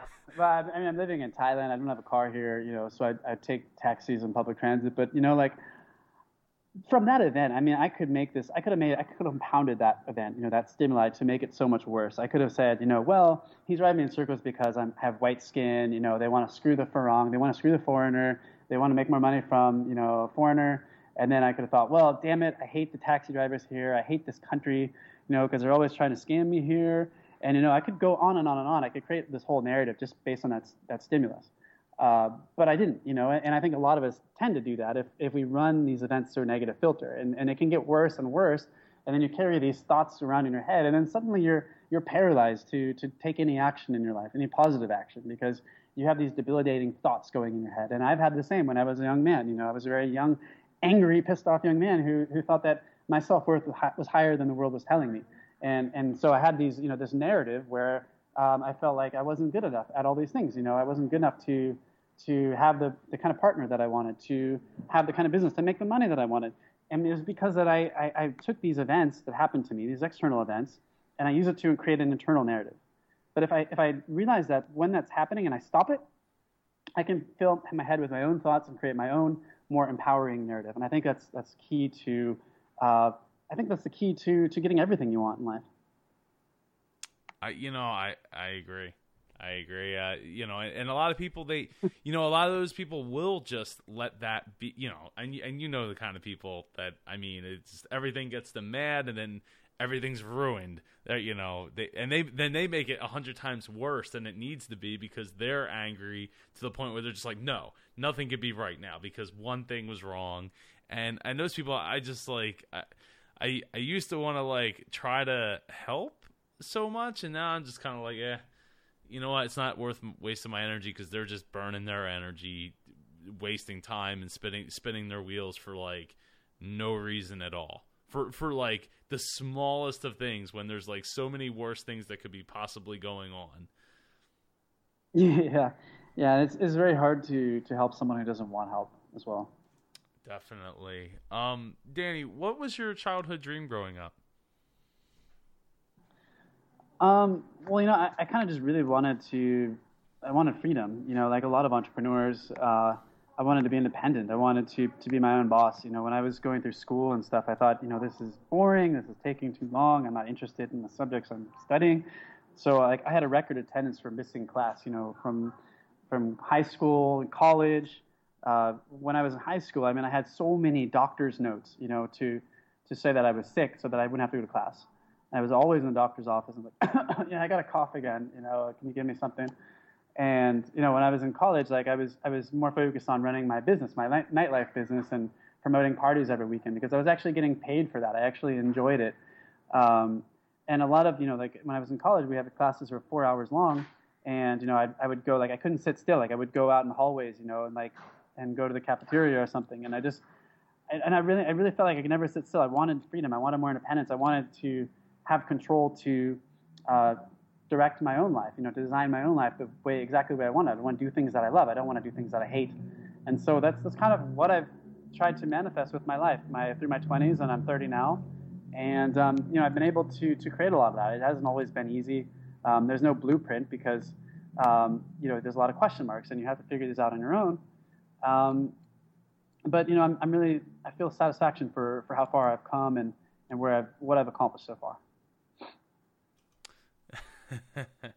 well, you know, hey, a, a, lot of you know people that are are maybe too independent for for the guidelines that school provides uh, t- tend to be better at being entrepreneurs and tend to be better at like figuring out those question marks because there's a need for it. And when we're we're in the moment at, at school uh so, sometimes it's hard to see the you know what's the tree through the forest there about like how this is going to apply to me and how does it actually helped me and and stuff like that so i i could totally see that being a problem Yeah, but it's it's like you know my again my disadvantage is my advantage because I'm really big on self education. You know, I'm really big on learning things that I'm intensely interested in that I'm focused on. And a lot of the people that you know get straight A's in school, they they don't educate themselves outside of school. You know, and that, that's how they end up in these cushy jobs, you know, pouring coffee for some executive, uh, because they just they just check off the boxes. They just simply do as they're told. And I, I have this thirst for knowledge. I definitely have that thirst for knowledge, but it's it's something that I'm interested in. And if you look at it's it's true of any high achiever. Like look at um, Michael Phelps, for example. Like his mom said that he, he had this really intense case of ADHD. He was not able to focus on anything in school but he also won, you know, more gold medals than anyone else, you know, because he loves to swim. The guy was made to swim, and so that you know, he he he trained harder than anyone else in that, you know, and, and that's that's what it takes to be a champion.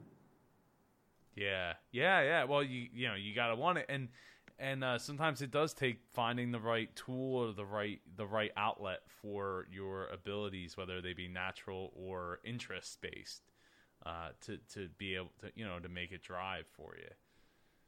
Yeah, Um, exactly. And I and I found that like my interest is like these hacks. You know, I write about hacks because I'm interested in shortcutting things. I'm interested in shortcutting things to get the result I want. I don't want to sit in a class for a whole semester just to be able to pass a test. I want to figure out, all right, show me the test. All right, let me study for one week. I'm going to get it. Off, let me get it done. You know, let me finish that test. And um, there's a great example on uh, the Four Hour Workweek blog about uh, David Heinemeier Hansson, and um, he created Ruby on Rails. But uh, what he said is that the proudest grades that he ever got in school were the C's, because they were they were subjects where he just like did just enough to pass that he wasn't really interested in. You know, he didn't want to, he didn't care about those subjects. So he's like, all right, I got a C, I'll pass. You know, good. Now I can do something else that I want, that I love. And you know, that that's the way he's hacked the system. That's how he was able to create Ruby on Rails, which um, has hacked programming so that it's helped to create platforms like Twitter. You know, Twitter wouldn't exist if not for Ruby on Rails. Um, and so, uh, and then you know, he he was able to like break into competitive racing. You know, uh, because he just focused on you know doing the the bare minimum that was needed to pass. You know, to to get to the higher level, and that was what he would do. Well, we, yeah. I mean, everybody gets the same paper at the end of the day.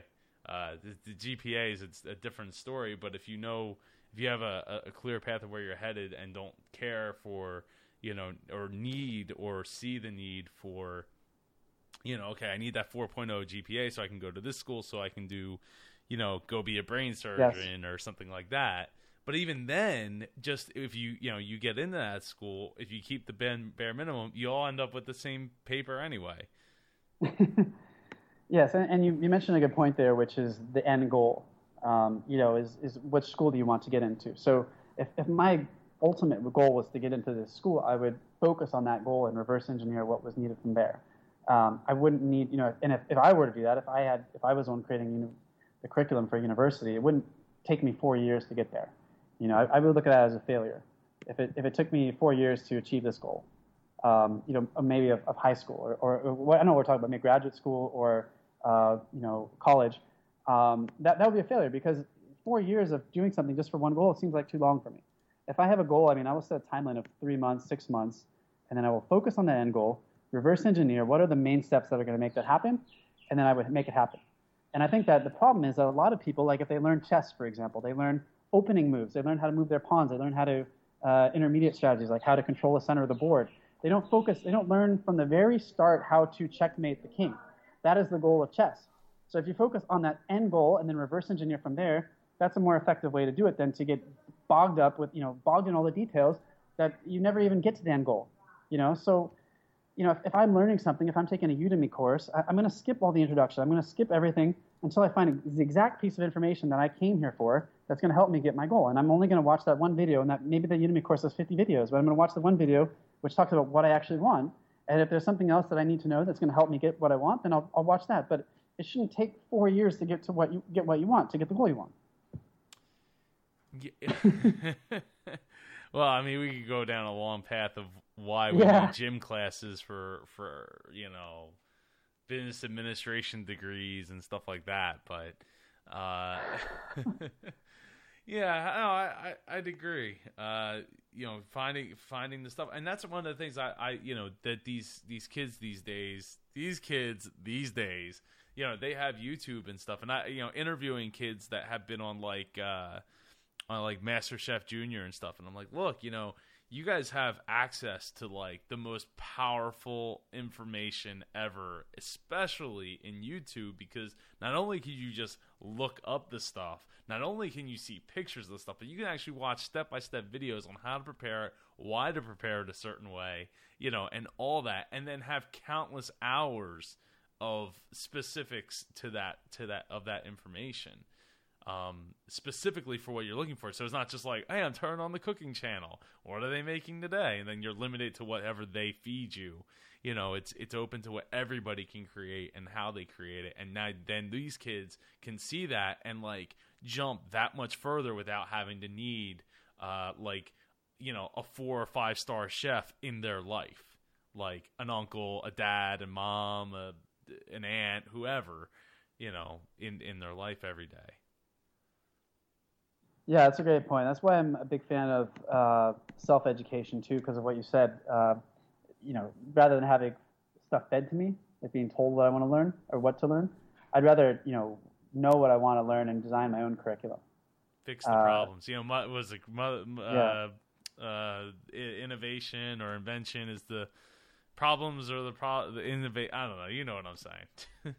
I'm tired um, at this point. Ne- necessity is the mother of uh, innovation, or necessity is the mother of invention. Yes, yes, yes, yes. Yeah, exactly, and and that's that's the mistake. See, that's the problem with education is because, and, and everybody does this. You know, professors, authors, first time authors, um, they don't start with what their reader wants to know. You know, they they'll uh, they'll start creating the curriculum based on what they want to teach. So it starts with them, and but but the prospect, you know, the the person who's going to be taking the course, it's going to be reading the book, they want the answer to what they the problem they have, you know, that narrative that's going on in their head. So if you understand that narrative and you can say, look, I, I'm going to tell you exactly this, that's that's far more effective than saying I want to teach this, this, this, and this. Um, and then the other thing I think about when I'm creating a product is I'll say, what would I tell this person if I'm only being paid for the end result? So that means I strip away everything else. I'm not going to overwhelm them with, you know, the history of whatever the subject is I'm talking about. I'm not going to overwhelm them with all this information that's going to get them further away from that end result. I'm only going to focus on that end result. What would I what would I teach them? What would I tell them if I'm only getting paid for that end result? And I find that to be very very powerful when you ask that question before you sit down to write your content, before you start to create the product, before you start to write the book, uh, because everyone has this narrative, everyone has these problems they want to solve, and you can clue in on that and you can help them solve that problem then you have real power. Then you can really move people. Definitely. Um, no, yeah, I, I, I, I agree. Um, so, Danny, what do your dreams for the future look like? Well, I don't really focus on uh, dreams, you know, long term, like you know, year, five years, ten years. I just focus on what I'm doing now, what I'm doing in the next month, next three months. Um, and and basically, you know, whatever I do, I'm just trying to make sure that I'm I'm doing better than I, I did yesterday. You know, I want to improve upon the past every single day. I want to be better than my former self, and uh, I'm, I'm really feeling I'm really feeling good about 2016. Um, I think it's going to be I'm going to reach more people in 2016 with my my content, my products. Um, I think I'm going to make a better impact. Um, you know, help more people. I'm going to be able to to expand the business that I've already created, this platform with Open World Magazine. And um, we're going to be launching this digital magazine. We've just successfully funded an Indiegogo. Uh, you know, completing that crowdfunding was a big thing for me. I'm really excited about that. Uh, I have another Kickstarter idea that I want to launch. I want to launch a physical product, which I think is going to help a lot of people. It's, it's going to help people with their fitness and their productivity. Uh, but I can't talk about too much yet. Um, but you know, I just I just want to be able to increase my contribution to the world. I want to be able to increase my value. I find that to be my purpose in life, and I want to every day make sure that I'm, I'm honed in with my essence. You know, I want to be mindful of, of each day and make sure that I'm living now, that I'm showing up every day. And I think that if I continue to do those two things, that um, I'm going to be very satisfied. I'm going to be very happy with where my life is going. I honestly, I mean, you're you're doing such a great job at that already. I, I don't foresee that being a problem going forward. And I also, you know, Joe, I, I want to add something. I think that perspective is really important too, um, because, like, you know, if I like I said about Essence, is I want to really be able to show up for this interview with Joe Pardo on the Dreamers podcast. I want to make sure that I give everything I have to this interview. Um, but then there are also times when, you, you know, like something's going to happen, and you feel like, you know, I can't do it. I don't, I don't feel creative today. I don't have that energy today uh, to to do a great interview. Um, but you know, like I think that there's real power in reference experiences when um, you do something when you, you, you maybe you doubt yourself and you think you're not going to be able to do it, but you do it anyway, and it turns out fine. I think there's real power in that because you've proven to yourself that you have what it takes, that you can keep going, even when things are bad, even when your feet hurt, Joe, and you're in this marathon, you can keep going that's a reference experience that you have more in you than you can even imagine. And so, oftentimes, if I'm feeling tired, if I'm feeling sick, you know, I, I think back to other times in my life when I had a horrible headache. You know, I felt like I was going to throw up, but I still did a podcast interview, and the interview turned out fantastic. You know, the interview turned out amazing, and I'll think back to that time when I was having these same doubts, and I still went for it. I still went for it, and things turned out great.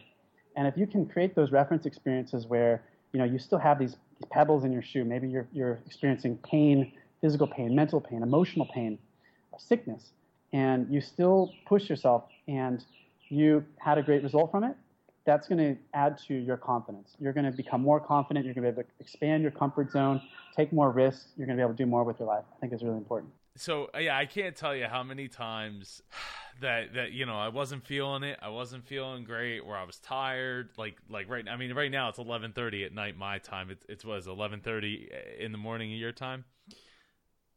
Yes, sir. It's eleven twenty-seven, actually. Or uh, yeah, for being specific, sure, yeah. Uh, um, but you know, it's like how, how, many times where I've like, oh man, I, I don't, I am just not feeling it. And you know, it's just funny because I, I, was telling my wife the other day, like, uh, about there was there was another interview I was supposed to do, and I was like, oh, I'm just not feeling it. I, I just want to go home. I want to go to sleep. And she's like, you always say that, and then you end up becoming best friends with the person that you're interviewing and having, you know, the best interview ever. So uh, you know, and it, it it it does it does happen that way because you know we're not like you know we're not perfect in that sense of you know hey I, am a I'm a re- mostly a really positive person and and outgoing and I love talking with people and being around people and learning from experiences of other people but that doesn't mean that every day that I'm like that uh, yeah. you know I, am not always I, I I'm on in the sense sense that I can do work. Um, wow, that was really big wind gust. Like there was like something banging up against the side of the house or something. Um, I'm gonna leave this in here. So, uh, yeah, it, you know, I can't always turn it on, but I I I try to, and I I really really try to because I know that it's important not just for for myself because it's one of those things where you know it, it becomes a habit if you're you know you're you know always happy or at least mostly always happy and you try to you know always put a smile on and, and it's contagious for other people and i know that it can help make other people's day days. And and it, that's really important to me as a as a person that to focus on that and making other people's days that much better. So I like i you know it's not always easy um but you know no, it's not. it, it, but you know it's it's by far worth it. Um, not just from like a perspective of getting to meet other people, but to help other people in even in that small way of just like making their day a little bit better. Yeah, yeah, that's exactly right. And I have my own default system that I use if if there's ever a day when I'm not feeling it, you know, whether maybe my girlfriend invites me out to go meet her friends or something, but I'm really tired, I'm exhausted, uh, maybe I'm a little bit sick, I have a headache. I, I have a, a, default backup that I'll I'll turn to, and uh, my, my plan is that I'll just really try to focus on the other person as much as possible so that I don't have to talk as much.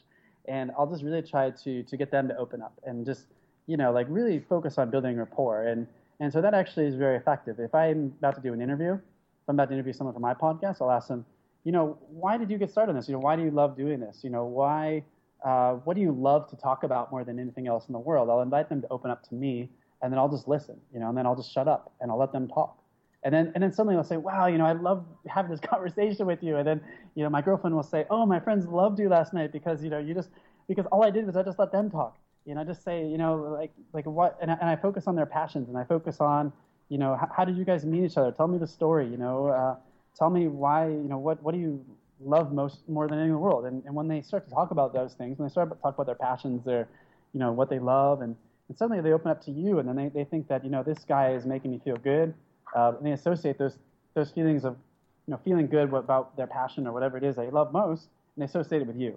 And then they, they think that you're a masterful conversationalist.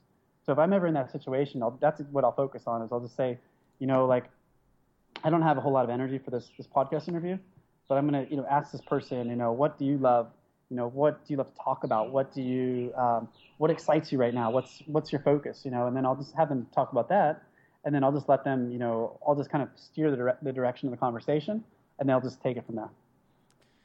Yeah, the only time that I I feel that it's it, it's hard is if I'm really tired, and it, I you know as long as they're they're talking, I can retain some of it. But it's when they they like if I have to start like answering back, like they start asking questions, that's when it's like, oh man, like I sometimes it's hard because like I can do like it's like when I meet someone for the first time, right? Like I and I I say this to a lot of people because it, it's the truth.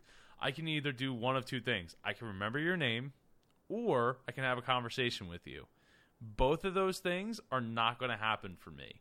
Uh, and and to me, the experience, how you make someone feel and leave them feeling, is way more important than knowing their name right as soon as you meet them. Especially if uh, it's really loud and like you're you're being introduced to like four or five people at, at once.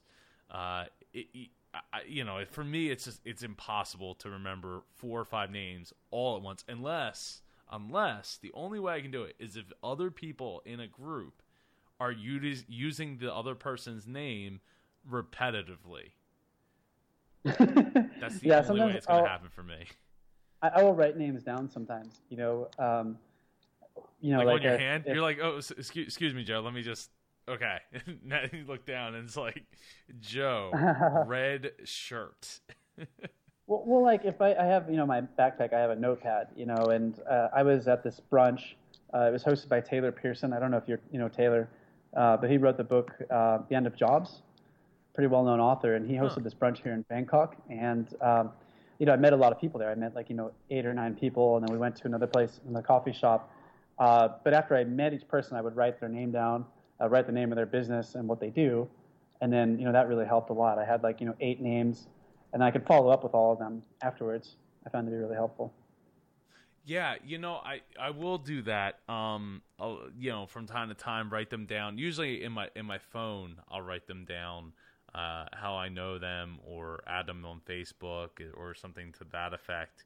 Um, and it, you know, again, you know, if I have a conversation with them, I can remember things about the conversation. It's just sometimes it's hard with the name because, it, you know, like the conversation is using up a lot of my energy to focus in on that conversation to give it 110% and that, that just for me it's just it's sometimes it's just really hard to to to remember things i've been trying to get better at it because i i know that as i go along on my journey that there's a lot of people that i'm meeting um and a lot of them i know from online like i made the mistake the other day actually on the race course i ran into somebody uh, they they clearly knew who I was. I didn't recognize them, like their face, um, and I felt bad because later on I wrote on Facebook like, "Oh man, I, I'm sorry we didn't get to hang out or meet." And it, it's funny because the guy Matt, if you're listening, lives right over the bridge in, in, in Pennsylvania, and and so he lives really close and and we we have yet to meet uh but we met on the race course and I didn't realize that I met him so so he's like, "Oh, what? You don't remember seeing me at mile twenty point five? And I was like, "I didn't realize that was you." I, I was like, I was so out of it. Like, you know, I still had six more miles to go, and I just was. I didn't even realize because I, I honestly I, I didn't even recognize his face because. I, I, I've never I've never seen him in person before. It was only you know just the, the online pictures. Yeah, but I think you could be forgiven for that because you only you know met him briefly during the, the marathon. Yeah. Uh, Plus, it was when when Laura when, right in front of Laura. So like Laura and I were like hugging and taking pictures, and, and I was getting food, and you know it, it, it was such a brief thing, and I feel bad because I I would have I would have said more to him if I had realized who he was at the time. So Matt, if you're listening, uh, I really do apologize for, for for blowing that one, and uh, we do gotta we do gotta meet up since we are right in each other's backyard. Well, so there you go, Joe. There's an opportunity for you to improve yourself in 2016. Is improve, uh, you know, your ability to retain people's names and uh, remember what they do. And um, you know, maybe there could be things you could do about that. There could be whether uh, someone says, you know, hey, my name is Danny Flood, and then you just repeat that over in your head a few I usually times. do you know, that. Danny, Danny Flood, Danny Flood, Danny Flood. Or, um, you know, another thing that assists with memory is uh, mnemonics, which which we use in language learning. I often use in language learning. So you can attach like a meaning or something uh, to a name or to to a person. So, like for example, like in um, if you were learning a new language, like uh, like Thai, for example, uh, if, if you want to say rice in Thai, it's cow. So it, it sounds like like cow, like a moo, you know, like a cow that produces milk. So that so I would that would be a, a mnemonic. I would attach that meaning. Uh, I'll think of a cow, and then I would remember uh, the, the Thai word for rice. So so if, if you can attach like a meaning in your own mind that that gives uh, a name or a person some kind of significance, some kind of symbolism, that would really help you. So like I, I think Pardo, Joe Pardo, and I remember, oh, he's the Dreamers guy. He's the Dreamers podcast guy. Uh, but but like attaching like something to reinforce that memory in your mind is called mnemonics. I find that to be very very helpful for retaining uh, that information.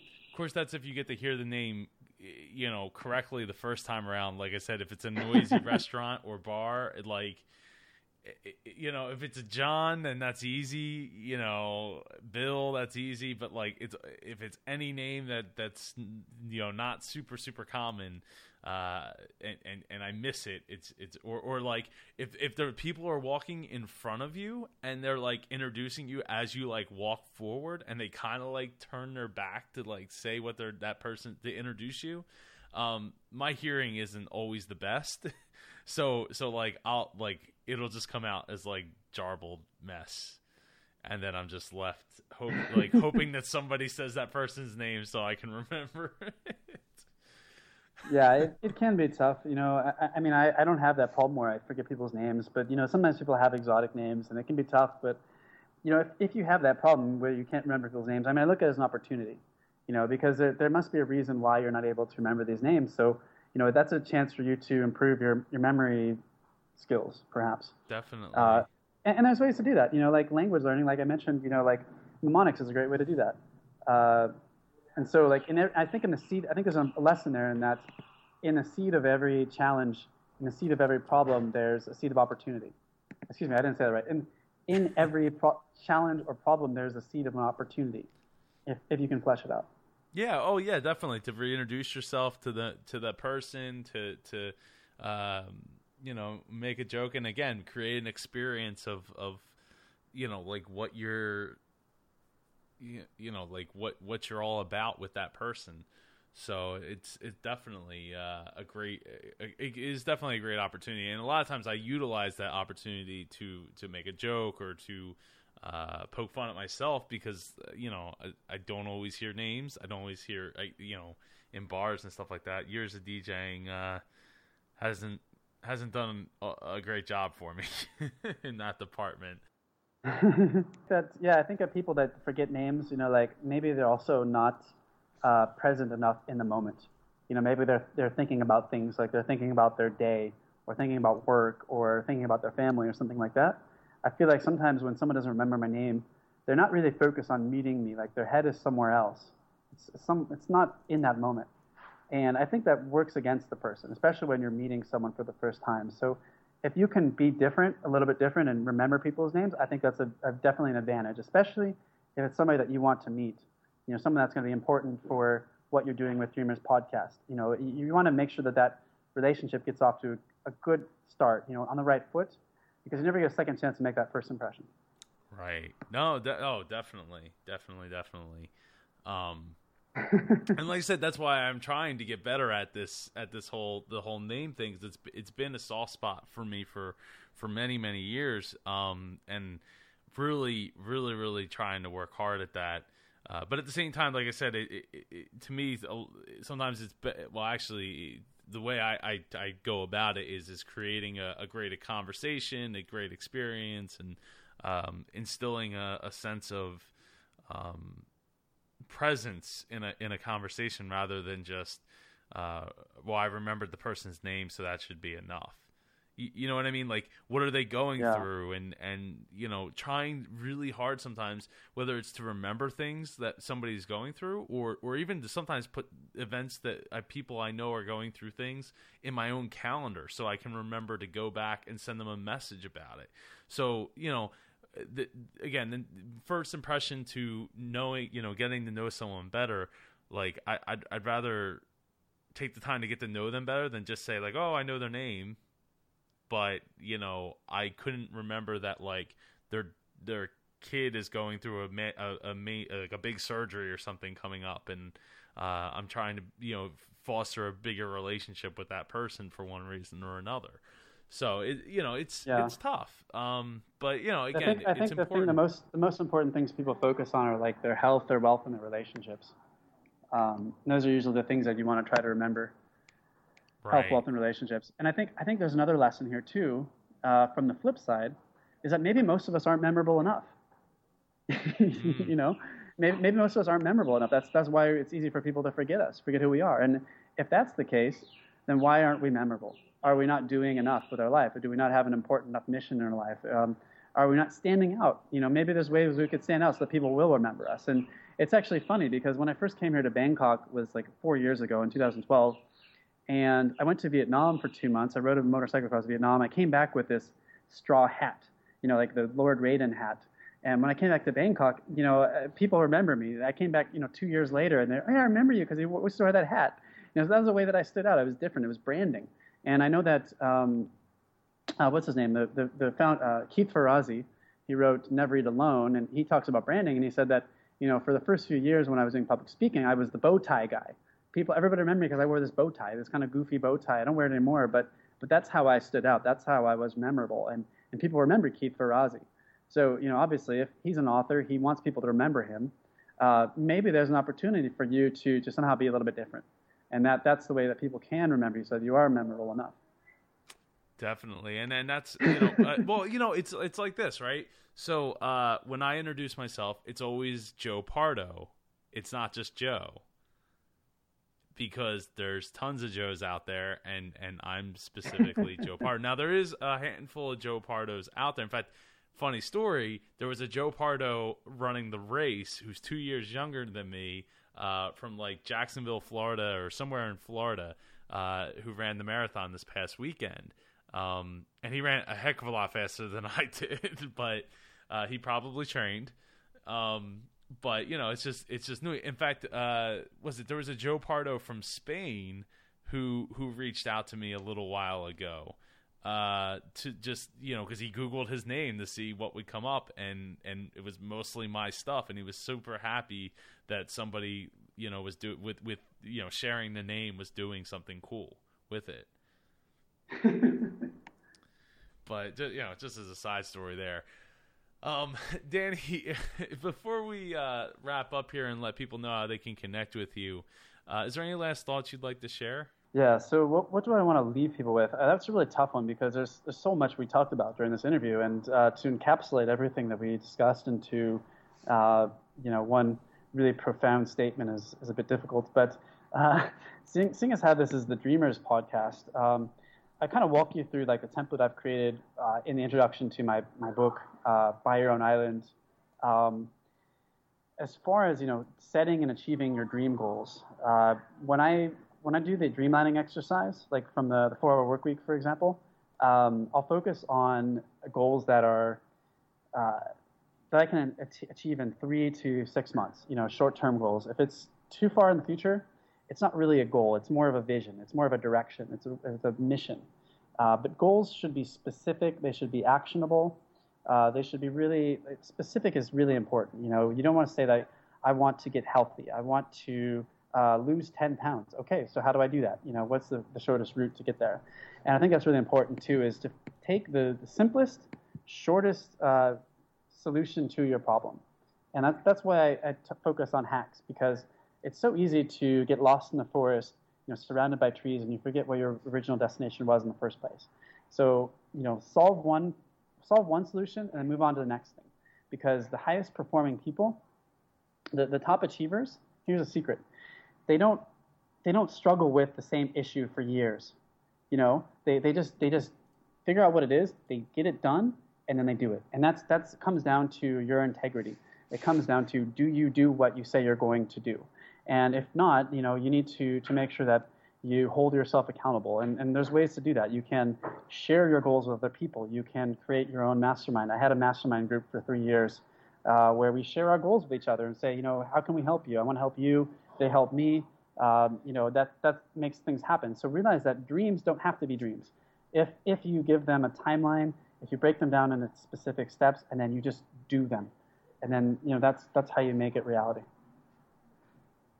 That's beautiful, man. I, I agree. I uh, I try to set goals usually within three to six months, six months at the top, um, and then the vision is is usually longer than that. Things I'd like to do, and sometimes they they uh, you know they go to the Evernote you know folder my my Evernote, and they just get filed away in a folder for things I'd like to do in the future, but you know don't have time right now for one reason or another, and uh, you know, sometimes they get, I, I, go in there and I pull things out and I'm like, huh, all right, like I can do this thing uh, first. And that's my goal for, you know, one to two to three months. And then I have my options open for the next, you know, the next, the next one to three months after that for the, you know, for the next project.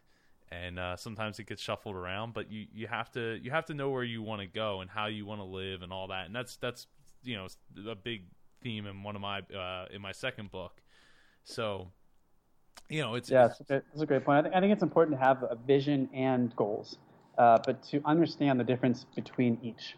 Uh, you know, a vision is kind of like your driving purpose in life. So whether it's you know like your higher purpose, you know what you want to leave on the earth, um, but goals can become impotent and they can fade, you know, with time, and, and they should. That's the way they should be. Uh, but but they should be short-term goals. You know, they should be three months. They should be six months.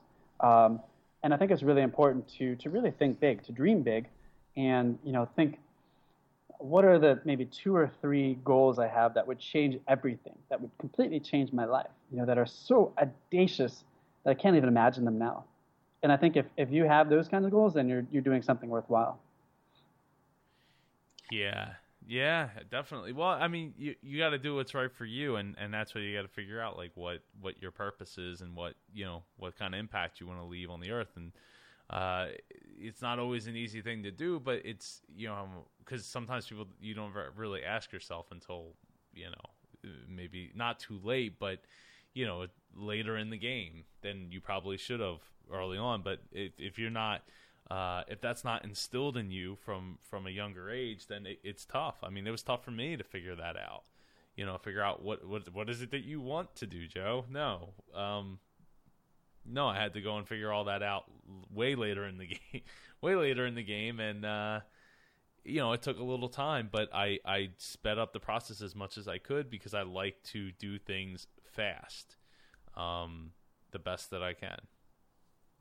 Yeah, and there's there's really no way to to know what you what your calling is, what you want what you want to do. I mean, you just have to get out there and you have to try things. You have to get in the muck and get your hands dirty. And it's it's kind of like this concept which I talk about sometimes is uh, separation.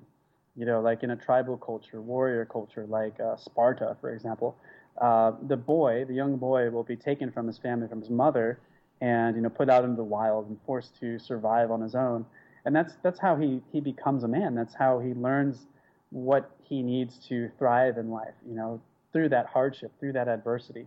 You know, being out in the wilderness, learning how to survive, learning how to hunt, um, how to catch food, how to uh, create a shelter.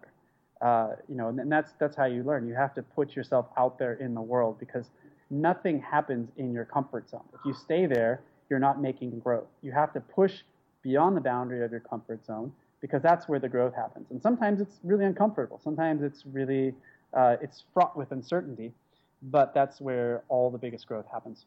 Yeah. Well, yeah. Well, again, that's that goes back to experience, and and that's where you learn. Uh, is making those mistakes and those you know things that went right, things that didn't go right, and learning from them. All right. Well, I would love for uh, for you to share how people can connect with you, Danny. Okay, yeah. So if you want to connect with me, my email address is danny at openworldmag.com. I'm also on Facebook. Uh, I have a Facebook group called Worldwide Digital Nomads. uh, if you have a question about online entrepreneurship, you know, you can go on that group and post a question.